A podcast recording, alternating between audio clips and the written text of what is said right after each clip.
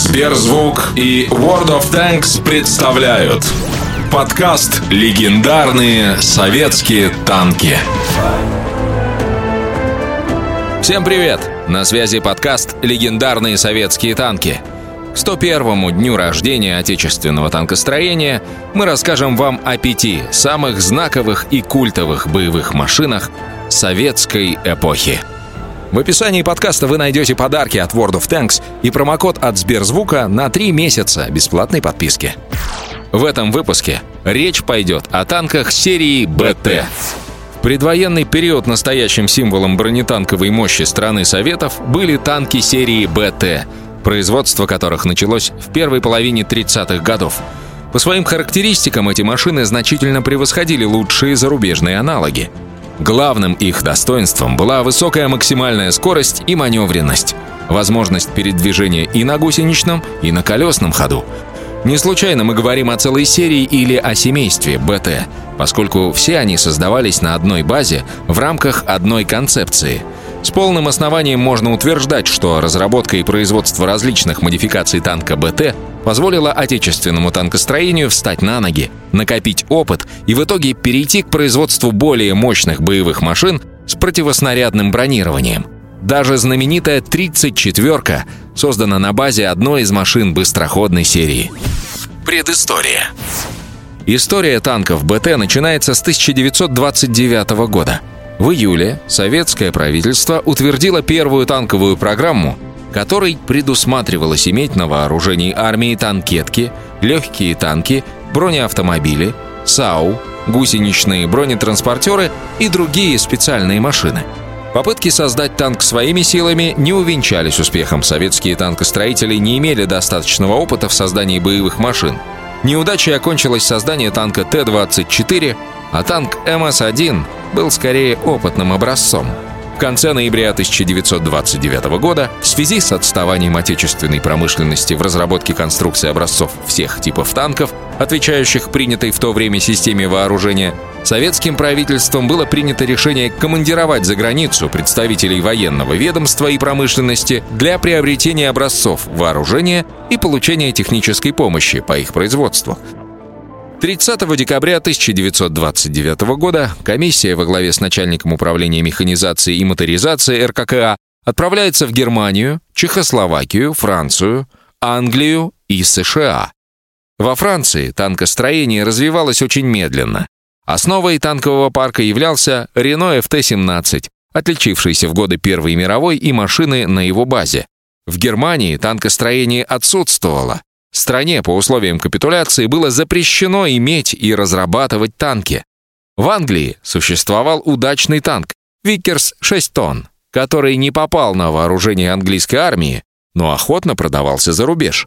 Советской стороной была закуплена лицензия на производство. Развитием «Виккерса» стал танк Т двадцать шесть. В США целью комиссии была закупка малого типа танков Т один и Е один фирмы «Каннингхэм». Однако результаты проведенных испытаний показали, что эти машины обладают скоростью движения на восемь километров ниже, чем у закупленного ранее танка английской фирмы «Виккерс». Двигатель и редукторы постоянно грелись, а громоздкие гусеницы препятствовали достижению требуемой скорости движения. К тому же их цена оказалась выше, а коммерческие требования фирмы «Каннингхэм» оказались абсолютно неприемлемыми. Кроме того, в технической помощи и допуске инженеров на заводы советской стороне было отказано. Все вышесказанное привело к прекращению переговоров о закупке данного типа танков. Затем представители комиссии, согласно программе закупки, ознакомились с колесно-гусеничным танком эм тысяча девятьсот двадцать восемь инженера Джона Уолтера Кристи и, согласовав ряд вопросов, закупила у него два усовершенствованных, опытных образца шасси танка, именуемого автором эм тысяча девятьсот сорок. Немаловажной причиной покупки танка Кристи эм тысяча девятьсот сорок послужило прежде всего предоставление фирмой технической помощи, передача всех производственных чертежей и технологического процесса производства танка. Джон Уолтер Кристи выразил также готовность прибыть в эс эс эс эр сроком на два месяца для консультаций и организации производства. Кроме того, фирма предоставляла возможность работы нашего инженера на заводе в Соединенных Штатах Америки. К тому же двигатели, используемые в данной машине, уже производились у нас по лицензии. Прибывшие в начале тысяча девятьсот тридцать первого года в СССР танки, получившие обозначение «Оригинал-один» и «Оригинал-два», подверглись тщательным исследованиям и испытаниям. В результате было решено, что, цитата, «Танк Кристи в том виде, в котором он был представлен на испытаниях, является исключительно интересной машиной с универсальным движением, требует как боевая машина большой разработки и введения ряда конструктивных усовершенствований и изменений». Конец цитаты. В начале мая тысяча девятьсот тридцать первого года комиссия обороны проработала вопрос о возможности производства на Харьковском паровозостроительном заводе танка «БТ» «Кристи». С этого момента началась история создания и развития отечественных легких колесно-гусеничных танков «БТ». От «БТ-два» к «БТ-пять». Освоение серийного производства нового танка на ха пэ зэ шло очень медленно. Связано это было с ограниченными возможностями производственной базы, которая изначально не была рассчитана на изготовление такого большого количества танков. Строительство же новых цехов задерживалось не только из-за отсутствия строительных материалов, но и из-за отсутствия необходимого специального оборудования, которое в основном изготавливалось за границей. На Ижорском заводе ИЗ столкнулись с рядом проблем при изготовлении бронелиста для корпуса и особенно башни нового танка. Вместо заданных пятидесяти комплектов корпусов и башен ИЗ в тысяча девятьсот тридцать первом году смог отправить на ха пэ зэ лишь три. К концу тысяча девятьсот тридцать первого года вместо запланированных двадцати пяти танков ха пэ зэ удалось изготовить только три машины. Эти три первых советских бэ тэ два были впервые показаны публике на параде в Москве седьмого ноября тысяча девятьсот тридцать первого года. Один из них загорелся и не смог пройти по Красной площади. С запуском танка БТ в серийное производство количество дефектов не уменьшилось, а даже возросло. Дефекты были как в силовой установке, так и в основных агрегатах трансмиссии и узлах ходовой части. Еще одной проблемой стал вопрос оснащения быстроходного танка вооружением. Все дело в том, что при принятии на вооружение танка БТ в качестве основного оружия на нем должна была устанавливаться тридцатисемимиллиметровая пушка бэ три, изначально предназначавшаяся для танка тэ восемнадцать. Но главное, артиллерийское управление ГАУ эр ка ка а не справилось с изготовлением опытного образца спаренной установки, и вследствие этого в процессе производства пришлось менять чертежи башни, а уже изготовленные приспосабливать под раздельную установку тридцатисемимиллиметровой пушки бэ три и пулемета дэ тэ калибра семь шестьдесят два. Так как пушек не хватало, правительством в мае тысяча девятьсот тридцать второго года было принято решение об установке на оставшиеся танки спаренные установки пулеметов дэ тэ калибра семь шестьдесят два. Танки с тридцатисемимиллиметровой пушкой или спаренной пулеметной установкой дэ а два, начиная с февраля тысяча девятьсот тридцать третьего года, официально стали именоваться бэ тэ два. Танками бэ тэ один назывались первые два закупленных опытных образца танка «Кристи». В ходе серийного производства была разработана модификация бэ тэ два, танк бэ тэ три, который отличался от предыдущего переходом с дюймовой резьбы на метрическую. Фактически с конца тысяча девятьсот тридцать второго года в серийном производстве находился танк бэ тэ три, но в войсках и в официальных документах эта модификация сохранила свое прежнее название – бэ тэ два. Всего было изготовлено шестьсот двадцать машин этой модификации. Параллельно с освоением серийного производства быстроходного танка, начиная с первых дней на ха пэ зэ постоянно велись работы по его модернизации. Машины бэ тэ четыре, бэ тэ шесть, бэ тэ два ИС, ха бэ тэ два, эс бэ тэ, бэ тэ два пэ ха, бэ тэ тридцать два и бэ дэ тэ один были или не приняты на вооружение, или вовсе не изготовлены в металле. бэ тэ четыре. Июль тысяча девятьсот тридцать второго года. Сварная конструкция корпуса, новая конструкция буксирных крюков, управляемые с места механика-водителя жалюзи для выхода горячего воздуха. Была изменена конструкция подкосов корпуса, обеспечивающая снятие пружин подвески без демонтажа бокового листа и сравнительно быструю и легкую навеску брони. Правда, в отличие от проекта, корпус опытного образца был выполнен клепано-сварным. Осенью тысяча девятьсот тридцать второго года было выпущено три опытных образца машины. бэ тэ шесть. тысяча девятьсот тридцать второй год на базе бэ тэ четыре. отличался установкой башни и вооружения, восстановлением буксирных крюков по типу танка бэ тэ два, но уже приваренных к консолям крыльев жесткости. В щитке механика-водителя новой конструкции была обеспечена безопасность глаз водителя от поражения свинцовыми брызгами от пуль и отколов кромок дверец люка, и введен запорный замок. Петли ручек и прочих деталей были вновь переведены на клепку. Кроме того, была применена новая конструкция кормового броневого листа и бронировка гитары. В конце тысяча девятьсот тридцать второго года, после того, как уже был изготовлен опытный корпус машины, работы по бэ тэ шесть были прекращены. бэ тэ два и эс тысяча девятьсот тридцать четвёртый — тридцать пятый годы. В целях повышения живучести и проходимости машины на пересеченной местности при движении на колесах ведущими были сделаны три пары опорных катков. Для подвода мощности к каткам внутри машины вдоль бортов корпуса проходили карданные валы, от которых по вертикальным валам вращение передавалось на опорные катки.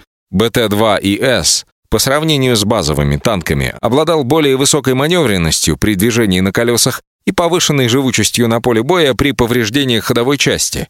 Однако надежность привода к колесам еще была низка. Танк бэ тэ два и эс был изготовлен в единственном экземпляре. ха бэ тэ два тысяча девятьсот тридцать пятого года. Предназначался для заражения местности боевыми отравляющими веществами, постановки дымовых завес, дегазации местности и огнеметания. Проектирование и изготовление химического оборудования велось на заводе «Компрессор». Согласно проекту, машина отличалась от серийного танка бэ тэ два установкой химического оборудования ка эс двадцать три и отсутствием пушечного вооружения. Проект в металле реализован не был. эс бэ тэ тысяча девятьсот тридцать четвёртый — тридцать шестой годы. Саперный. Представлял собой линейный танк бэ тэ два с установленным сверху на стойках колейным мостом. На вооружение принят не был. бэ тэ два пэ ха тысяча девятьсот тридцать третий — тридцать четвёртый годы. Танк подводного вождения на базе серийного танка бэ тэ два. Машина отличалась от серийного танка установкой специальных приспособлений, обеспечивающих герметизацию машины, подвод воздуха и отвод выхлопных газов. Данная конструкция, о пэ вэ тэ, обеспечивала форсирование водных преград по дну глубиной до трёх метров и шириной до одного километра и позволяла открыть огонь после выхода на другой берег уже через пять минут после проведения работ, требующих выхода экипажа из машины. Однако была громоздкой и имела недостаточно прочное ограждение спасательного люка. бэ тэ тридцать два тысяча девятьсот тридцать третий год. На базе проекта аэротанка Уолтера Кристи. Проект машины заключался в подвеске колесно-гусеничного танка типа бэ тэ к безмоторному шасси самолета. Воздушный винт приводился во вращение с помощью механической передачи от двигателя танка. При посадке танка осуществлялось отсоединение машины от шасси самолета без выхода экипажа.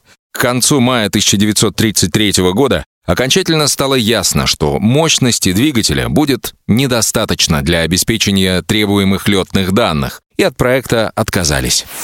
бэ дэ тэ один тысяча девятьсот тридцать третий год. В ноябре тысяча девятьсот тридцать третьего года вместо авиационного мотора «Либерти» в опытный танк бэ тэ два был установлен быстроходный дизель бэ дэ два номер один. В то же время, еще в январе тысяча девятьсот тридцать второго года, начались работы по усовершенствованию танка бэ тэ два, созданию танка бэ тэ пять. бэ тэ пять представлял собой гибридную модель, призванную заменить в войсках малоудачную конструкцию бэ тэ два. Корпус бэ тэ пять практически не отличается от своего предшественника, поэтому от «двойки» «пятерка» отличалась прежде всего новой эллиптической башней на уширенном погоне с сорокапятимиллиметровой пушкой двадцать ка и пулеметом дэ тэ. На некоторых танках был второй дэ тэ в нише башни, на некоторых еще и зенитный дэ тэ на турели. бэ тэ пять выпускался в вариантах с рацией и без рации. Командирский танк был с рацией и уменьшенным боекомплектом. Выпускался серийно ха пэ зэ в тысяча девятьсот тридцать третьем — тысяча девятьсот тридцать пятом годах и являлся одним из основных танков эр ка ка а довоенного периода. На танках последних выпусков устанавливалась сорокапятимиллиметровая пушка образца тысяча девятьсот тридцать четвёртого года, являющаяся улучшенным вариантом пушки двадцать ка образца тысяча девятьсот тридцать второго года. Всего произведено тысяча восемьсот восемьдесят четыре машины. Кроме того, к третьему декабря тысяча девятьсот тридцать девятого года один танк бэ тэ два, находившийся во второй краснознаменной армии дэ вэ эф, был переделан рембазой в бэ тэ пять. Танки бэ тэ пять принимали участие в боевых действиях в Испании, на Халхин-Голе, в польском походе, советско-финской и Великой Отечественной войнах. На базе бэ тэ пять также было изготовлено несколько опытных и экспериментальных машин. В тысяча девятьсот тридцать пятом году стало ясно, что слабость бронирования и недостаточность огневой мощи являются серьезными недостатками танков серии бэ тэ, и бэ тэ пять уступил место в производстве, обладающей более высокими тактико-техническими показателями модификации бэ тэ семь. бэ тэ семь. С целью повышения огневой мощности танков бэ тэ в тысяча девятьсот тридцать третьем году были развернуты работы по созданию легкого колесно-гусеничного танка бэ тэ семь. По документации предполагалось установить более надежный двигатель, сварной корпус с улучшенной обзорностью для механика-водителя, увеличить емкость топливных баков и установить башню семидесятишестимиллиметровой пушкой. Установка семидесятишестимиллиметровой пушки изначально планировалась без изменения конструкции танка, но первые же эскизные проработки новой машины показали, что без изменений корпуса установить семидесятишестимиллиметровую пушку на танк бэ тэ не удастся. В передней части менялись все броневые листы. Нос машины закруглялся по радиусу приблизительно двести тридцать миллиметров. Ширина в самом узком месте носа — пятьсот миллиметров. Вместо двухсот пятидесяти миллиметров на бэ тэ и бэ тэ пять длина корпуса и машины оставалась прежней. Нос сварной на основе конструкции сварного корпуса опытного танка бэ тэ шесть. Сиденье водителя переносилось вперед вместе с кулисой, рычагами управления бортовыми фрикционами и управления зажиганием. Причем боевое отделение увеличивалось на сто миллиметров. Также велась работа по изменению кормы машины в целях увеличения запаса горючего и улучшения бронировки незащищенных листов. Первый прототип был готов к первому мая тысяча девятьсот тридцать четвертого года, второй сорокапятимиллиметровой пушкой к седьмому ноября тысяча девятьсот тридцать четвертого года. На прототипах устанавливался курсовой пулемет справа от механика-водителя, а башня имела форму усеченного эллиптического конуса. Проект предусматривал возможность установки существующих на тот момент танковых пушек семидесятишестимиллиметровых ка тэ двадцать восемь или пэ эс три и сорокапятимиллиметрового образца тысяча девятьсот тридцать второго года без изменений в конструкции башни. Все ранее использовавшиеся в конструкции танка стальные отливки, носовая часть, картеры бортовых редукторов, подмоторная рама и другое были заменены на равнопрочные штампованные, что существенно снизило массу корпуса. Летом и осенью тысяча девятьсот тридцать четвертого года танки прошли полную программу испытаний.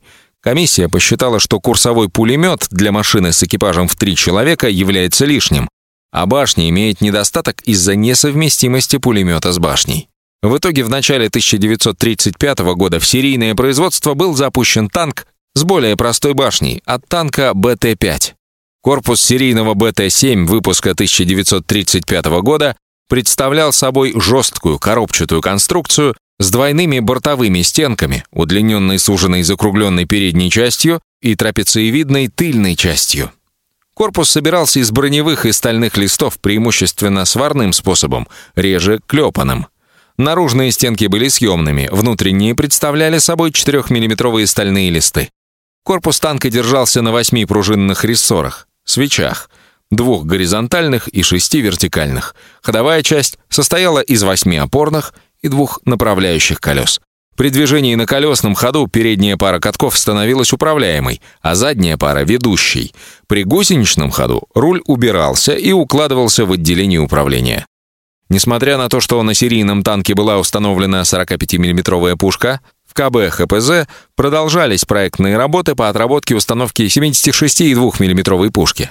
Опытный же образец танка семидесятишестидвухмиллиметровой пушкой ка тэ двадцать восемь, установленный в башне тэ двадцать шесть четыре, получивший наименование бэ тэ семь а, а значит артиллерийский, был изготовлен ха пэ зэ в октябре тысяча девятьсот тридцать пятого года и успешно прошел испытания. После проведения небольшой доработки танк бэ тэ семь а был принят на вооружение эр ка ка а. В целях повышения пулестойкости башни машины была разработана новая конструкция сварной конической башни с углом наклона бортов пятнадцать градусов. Для защиты танка с кормы было спроектировано размещение в нише башни пулемета в шаровой установке. Кроме того, на танке были установлены усиленные балансиры и бортовые редукторы, выполнено усиление осей управляемых колес. Танк оборудовали двумя специальными фарами прожекторного типа, устанавливаемыми на маске пушки для ведения стрельбы из пушки испаренного пулемета в ночное время. Толщина лобовой брони бэ тэ семь в ходе модернизации достигла двадцати двух миллиметров, а боевая масса возросла до тринадцати целых девяти десятых тонн. Все эти новшества были введены в серийное производство с первого сентября тысяча девятьсот тридцать седьмого года. В том же году по результатам испытаний на вооружение был принят стабилизированный прицел топ один. В тысяча девятьсот тридцать восьмом году была улучшена конструкция сорокапятимиллиметровой танковой пушки. Ее бронебойный снаряд пробивал на дистанции пятисот метров броню толщиной шестьдесят один миллиметр, а подкалиберный на этой же дистанции пробивал броневую преграду толщиной до восьмидесяти одного миллиметра. Производство танков бэ тэ семь продолжалось до тысяча девятьсот тридцать девятого года. Осенью тысяча девятьсот тридцать шестого года были изготовлены и успешно прошли испытания четыре опытных образца танка с дизелем бэ дэ два. В целях улучшения условий работы дизеля радиаторы системы охлаждения были сделаны более широкими. Кроме того, был разработан новый воздухоочиститель с повышенной степенью очистки, который устанавливался непосредственно на двигатель. В связи с ростом величины передаваемого крутящего момента, элементы трансмиссии машины, заимствованные у танка бэ тэ семь, были усилены.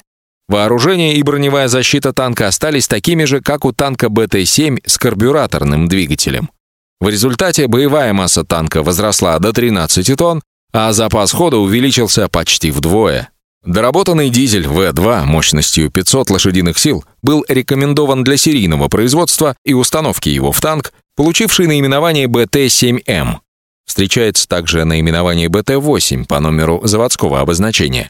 Серийное производство танка бэ тэ семь эм было развернуто с декабря тысяча девятьсот тридцать девятого года и продолжалось до сентября тысяча девятьсот сорокового года.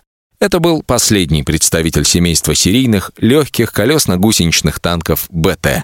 Всего было изготовлено четыре тысячи восемьсот машин бэ тэ семь, сто пятьдесят пять машин бэ тэ семь а, четыре машины бэ тэ восемь и семьсот восемьдесят три машины бэ тэ семь эм. Боевое крещение бэ тэ семь получил в боях у озера Хасан в августе тысяча девятьсот тридцать восьмого года. Затем массово участвовал в боях на Халхин-Голе. В целом танки получили хорошие отзывы, однако отмечались сложность управления, требовавшая высокого уровня подготовки механиков-водителей, недостаточность броневой защиты и неудовлетворительная оснащенность средствами связи. Также отмечалось неудобство применения этих танков на песчаном грунте, на колесах. Все эти недостатки подтвердились в польской кампании в сентябре тысяча девятьсот тридцать девятого года и в войне с Финляндией. С другой стороны, танк не имел себе равных в маневренности. Танки бэ тэ стали гордостью и заслуженным символом автобронетанковых войск эр ка ка а в предвоенные годы, полностью соответствуя представлению о танках как о главной ударной силе сухопутных войск. На первом этапе Великой Отечественной войны слабая броневая защита корпуса не позволяла без катастрофических потерь использовать танки бэ тэ в контрударах и во встречных танковых боях лета тысяча девятьсот сорок первого года. Броня пробивалась всеми орудиями танков и бронемашин вермахта, тридцатисемимиллиметровыми противотанковыми орудиями пак тридцать пять тридцать шесть, противотанковыми ружьями, а иногда бронебойными пулями с вольфрамовым сердечником винтовок и пулеметов. Иногда танки бэ тэ уничтожались на дистанциях, когда сорокапятимиллиметровая пушка двадцать ка еще не могла нанести танкам противника урон. Из-за этого легкие танки часто использовались как самоходные орудия, ведущие бой из засад, с использованием естественных и искусственных укрытий, что увеличивало живучесть танка и позволяло подпустить вражеский танк на дистанцию, когда была возможность с близкого расстояния пробить броню вражеского танка и отразить атаку, не потеряв танк. Многие танкисты, используя опыт и возможности машины, добились больших успехов на бэ тэ семь. Например, двадцать третьего июня тысяча девятьсот сорок первого года, на второй день Великой Отечественной войны, танк бэ тэ семь под командованием сержанта Найдена из засады полностью разбил колонну немецких танков. Было уничтожено двенадцать танков и десять орудий. В течение дня этим же экипажем было уничтожено еще три машины противника. Танки бэ тэ семь принимали участие в битве за Москву, Сталинград вели бои на Северном Кавказе. В тысяча девятьсот сорок третьем году они использовались на Ленинградском фронте, принимали участие в снятии блокады в тысяча девятьсот сорок четвёртом году, всю войну прослужили в тылу в учебных подразделениях. Последний раз бэ тэ семь принял участие в бою при разгроме Квантунской армии в августе тысяча девятьсот сорок пятого года. Заключительным аккордом десятилетней боевой службы стал победный парад в Харбине. Текст подготовил исторический консультант World of Tanks Михаил Чумаков. А для тех, кто хочет со всех сторон рассмотреть танки серии бэ тэ и даже опробовать их в бою, в описании подкаста есть ссылка на World of Tanks. Специально для слушателей нашего подкаста по инвайт-коду «WhatSber», который вы также найдете в описании, можно получить хороший стартовый набор для начинающих танкистов. Тяжелый советский танк пятого уровня «Черчилль-три», стопроцентный экипаж и слот для него, три дня танкового премиум-аккаунта и двести тысяч кредитов. Код будет действовать до конца октября, так что поторопитесь. Новый выпуск подкаста выходит каждый вторник и доступен только в Сберзвуке. На других платформах он появляется ровно через неделю. Слушайте эксклюзивно в Сберзвуке и играйте World of Tanks. До нового сеанса связи.